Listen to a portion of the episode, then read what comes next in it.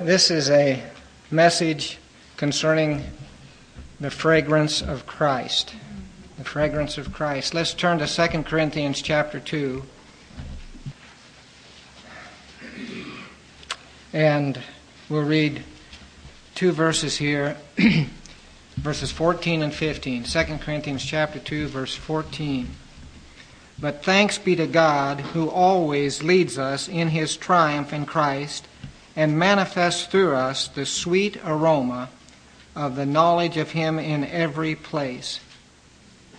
For we are a fragrance of Christ to God among those who are being saved and among those who are perishing.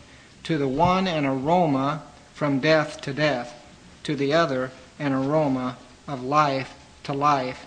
And who is adequate for these things? There is to be a sweet aroma about the Christian life. And that aroma is the fragrance of Christ that Paul talks about here. That's, that is the life of Christ flowing out through us up to God and out to others. And what I want to do is just try to describe from a biblical account here some of the things that make up that fragrance of Christ. And hopefully we can learn some ways that that sweet aroma can be brought forth from, from our lives by looking at the life of a follower of Christ. We're going to turn then to John chapter 12.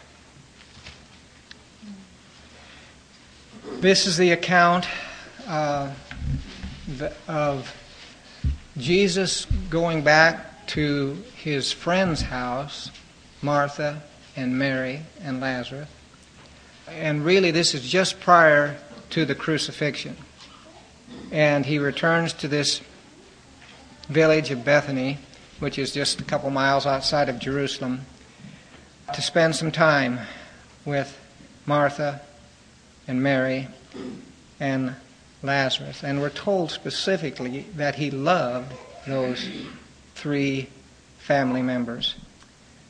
It was a, I think, a time of just wanting to be with them before the events that were going to take place very soon in his life. So let's read the account here in chapter uh, 12, verse 1 through 8. Jesus, therefore, six days before the Passover, came to Bethany, where Lazarus was, whom Jesus had raised from the dead. So they made him a supper there, and Martha was serving, but Lazarus was one of those reclining at the table with him. Mary therefore took a pound of very costly perfume of pure nard and anointed the feet of Jesus and wiped his feet with her hair. And the house was filled with the fragrance of the perfume. But Judas Iscariot, one of his disciples, who was int- intending to betray him, said, Why was this perfume not sold for 300 denarii and given to the poor people? Now he said this not because he was concerned about the poor, but because he was a thief, and as he had the money box, he used to pilfer what was put into it. Jesus therefore said, Let her alone, in order that she, she may keep it for the day of my burial. For the poor you always have with you, but you do not always have me. A amazing account here, just a brief account of what took place in this time when he was spending some time with Martha and Mary and Lazarus. What I want to do especially, and the reason that I think this is a good section to talk about the fragrance, fragrance of Christ is just this uh, verse 3. Mary therefore took a pound of very costly perfume of pure nard and anointed the feet of Jesus and wiped his feet with her hair, and then especially this phrase, and the house was filled with the fragrance of the perfume. I think it's very significant that the Holy Spirit had that little part put in there. The house was filled with the fragrance of the perfume. let's see if we can glean some truths concerning how this sweet aroma, the fragrance of Christ, can be brought forth from a life of a follower of Christ. First of all, this fragrance of Christ, this sweet aroma, is manifested where there is love and devotion to Christ. It's impossible to know Christ's love for us without feeling some of that love, returning some of that love to Him. She loved because she knew the love of Christ. And if a person has experienced the love of God, you can't help but have love for Him. And this is what she was expressing here. And there's a fragrance about a person that loves Christ. Talking about manifesting this sweet aroma. Well, it'll be there, and one of the primary ways it's there is just in our expression of love for Christ. Oswald Chambers said this. He said, Have you ever been carried away to do something for God, not because it was your duty, nor because it was useful, nor because there was anything about it beyond the fact that you just loved Him? This is what the Christian life is all about, isn't it? In fact, if there's no love, there's no Christianity. That's what Paul said there in, in uh, 1 Corinthians 13. Without love, it profits nothing. You might, if you, if you want to think of it as an equation, just think of it this way life minus love equals zero. That's the equation. But here, you see, is just the opposite. Here was one who loved Christ, and there was a fragrance that filled the house because of that. She loved Christ, and she was not afraid to show it openly. And so Mary filled the house with the sweet aroma of Christ because of that love. That's the first thing. Secondly, the fragrance of Christ is manifested where there is sacrifice. The sacrifice, well, there was this very costly perfume, a pound of this very costly perfume. And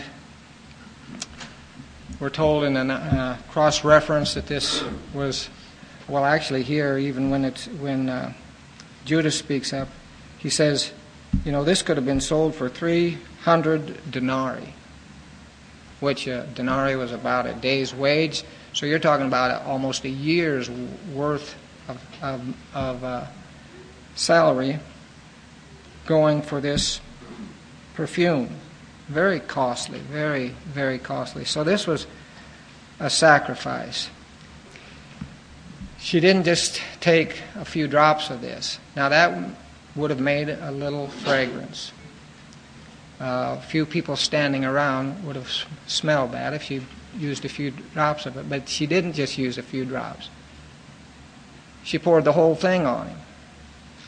So this was a very costly sacrifice, and we can't expect to fill the room with fragrance if we give a tiny drop of service to Christ, something that cost us nothing. What we're saying here is that the fragrance of Christ will be manifested where our lives go from the superficial to the sacrificial, and there's really something that is costly to us that will manifest something of the fragrance of Christ out to those around. So, where there's sacrifice, love delights to give. I don't think this was, she was not thinking this is a terrible sacrifice on my part, but I'm going to do it anyway. It was something that came to her out of love. Selfishness is uh, eager to get, and you see this real contrast here between Judas and Mary. Judas wanted to get something out of that. She was not thinking about getting something, she was thinking about giving something. Number three, the fragrance of Christ is manifested where there's something of spontaneity. Not everything is all calculated. And there's no great self consciousness about what she was doing. She didn't, I don't think she really planned this out ahead. Now, she may have planned out ahead, you know, I, I might use some of this perfume on Christ the next time he comes. Maybe she thought of that. But I doubt if she thought about the, pouring the whole thing over there and, and wiping his feet with her hair. I think that was spontaneous in the moment. It was not a cal- you know, it was not a calculated thing. You see, thinking about oh boy, this is going to cost. Let's see, it t- take me this much money, uh, much time to earn this much money to buy this much perfume. She wasn't calculating all that. The calculating person was Judas. He was the one doing the calculating. Boy, this could have been sold for 300 denarii, but he wasn't really calculating how much could be given to the poor. I mean, that was that was uh, the outward presentation. What he was calculating is how much he could get from it. Without something of this uncalculating attitude, something of this spontaneity, there will not be much fragrance of Christ coming forth from our lives. If we're too self conscious, you see, there won't be much fragrance. So, Mary's spontaneous act of devotion filled the house with fragrance. The next thing if we are to manifest the fragrance of Christ, there must be humility. Humility. You know, washing of feet was a humbling thing. It wasn't usually done by the people of the house, it was done by a servant. And so it was uh, not something that a proud person would do. But think of the great humility here. This was not just a normal washing of the feet, this was a washing of the feet with perfume and then a drying of the feet with her hair, with, of, of, uh, of Jesus' feet with her hair. Now, if you, if you think about humility, you think about lowliness, right? That's what humility is all about. Well, think how low you have to get in order to dry somebody's feet with your hair. You've got to get down really low. So this was humility, an act of humility.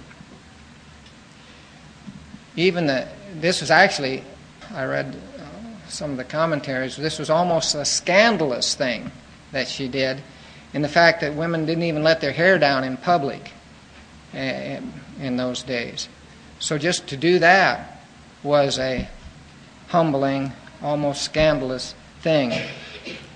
So she takes the low position, and there is a fragrance about true humility. Not, you know, there's a there's a kind of fake humility that stinks, but but but true humility has a fragrance about it that people will notice. Number five.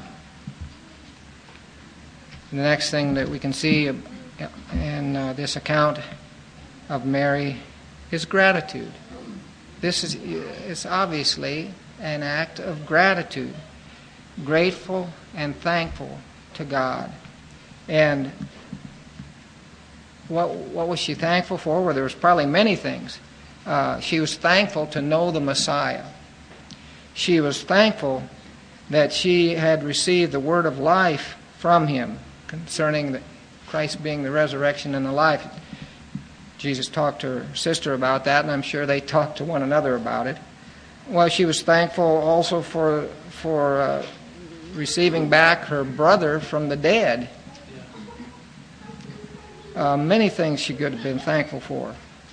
But the point is, is that she gave this outward expression of her thankfulness. In other words, she, uh, she wasn't just thankful internally, she let it be known how th- thankful she was through this, this act, this expression of thanks. She showed her gratitude for what Christ had done for her and for her family. And if we do that, if we'll show our gratitude outwardly, there'll be something of the fragrance of Christ that comes forth from that. People can tell if you're really a thankful person or not, if you're really thankful to be a Christian. Thankfulness gives off a pleasant aroma. Grumbling and complaining does just the opposite. She was shedding forth the fragrance of Christ through this gratitude that she was showing. Number six, for the fragrance of Christ to be manifest, there must be a willingness to accept a little ridicule and rejection by the world and even by worldly religious people. Mary had an apostle chide her for what she was doing. Now we, we say, well, yeah, that was Judas. Yeah, at this time, she had no idea that this was any kind of a false apostle. He was just one of the apostles. And in fact, in the parallel account, uh, that is, I, I think it's a parallel account in Mark, it says the other apostles joined in with this and said, you know, this is, this is not good, what you're doing. So she has the apostles, the, the, the leaders, you know, of the followers of Christ, telling her, you're really blowing it here. This is not good what you're doing. This could have, this is a waste. She had to be willing to risk a little ridicule. It actually says in the uh, uh, other account that they scolded her. They scolded her for, for what she was doing here and said something along the lines of, Why this waste? Why are you doing such a wasteful thing? It's interesting here, that word waste is the same word translated perdition. And who, who is the real wasteful one? The son of perdition is what uh, Jesus called Judas. He's the one that was wasting his life. He spent all his time with Christ and was pilfering out of the, the money box. He's the wasteful one. She hadn't wasted anything. I think really this is a an example here of what when we read there in 2 Corinthians about the fragrance of Christ can be an aroma of death to death. That's what it, what that's what happened here with Judas. This just further condemned him what, what Mary was doing, shedding forth something of the fragrance of Christ, was actually something that was an aroma of death to death to Judas. He just took it and brought more condemnation upon his own life. For the spiritually dead and the obstinate, the willingly disobedient, their exposure to the fragrance of Christ stirs up their corruptions and further condemns them. But Mary was willing to be scolded and thought ill of in order to honor Christ.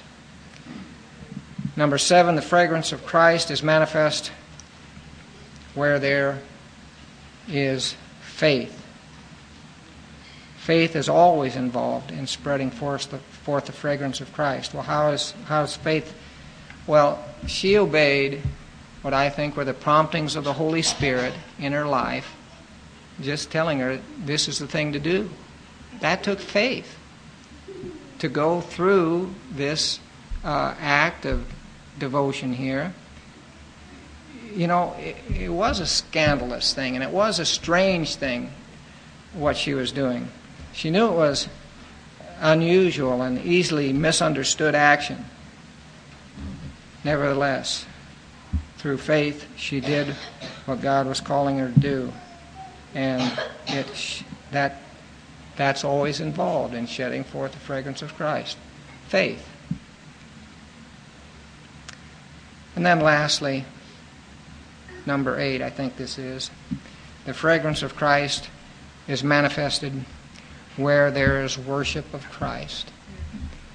The fragrance of Christ is manifested where there's worship of Christ. Mary saw something of the worth of Christ, which is what worship is all about. You know, we, we get this word worship from an Anglo Saxon word that means actually worthship or worthyship. Attributing worth to something. That's what worship is, you see, attributing worth to something. Well, she was attributing worth to Christ. There was no idea of this being any kind of waste on her part, all this money, because of the worth, the worthiness of the one that she was doing this to. One person said that worship is being preoccupied with God. Well, she was preoccupied with Christ. That's she was worshiping here. Again, it's the idea of attributing worth to something, and this is what she was doing. It was well worth the the cost of the perfume and the the uh, the uh, humiliation of bending down and drying uh, his feet with her hair. It was, it was this was uh, worship. You see, um, you know, in Revelation chapter four, verse eleven, it talks about those twenty-four elders that worshipped. And what do they do? This is what they say Worthy art thou, O Lord our God, to receive glory and honor and power. For thou didst create all things, and because of thy will they existed and were created. But the idea there, they were worshiping, and what were they saying? Worthy. In other words, he said they are attributing worth. Worship shows what worth we place upon something. And people can tell, you see, people can tell what we really worship by what we do with what we have. And they could tell what she was worshiping by what she did with what she had this perfume. Where there is real worship, then the fragrance of Christ is manifested. So, those are, I think, some things that come forth from this account. And the, you know, none of these things, as we, you know, just pick them apart and analyze them, she wasn't thinking about, well, I'm going to worship now. Or she wasn't thinking about, well, I'm going to fill the house with the, the smell of this perfume. Uh, she wasn't thinking about being a great example of faith. All these things we talk. She wasn't thinking about those. She was thinking one thing: Christ, who He was, and what He's done for her. And uh, she just wanted to do what she could. She knew that her gift of perfume was nothing in comparison with his gift for her the gift of forgiveness and eternal life. So, the fragrance of Christ manifested through a disciple of Christ. Why don't we pray here, and then I think Jill and Wes have a song they'd like to share. Father, we pray that you would help us to manifest this fragrance of Christ through our lives and our words. We ask that by thy Spirit. Some of these things that we've looked at here related to Mary would be real and true concerning our lives, so that others might get a glimpse, a sense of what you're like through, through our lives. We ask it in Jesus' name. Amen.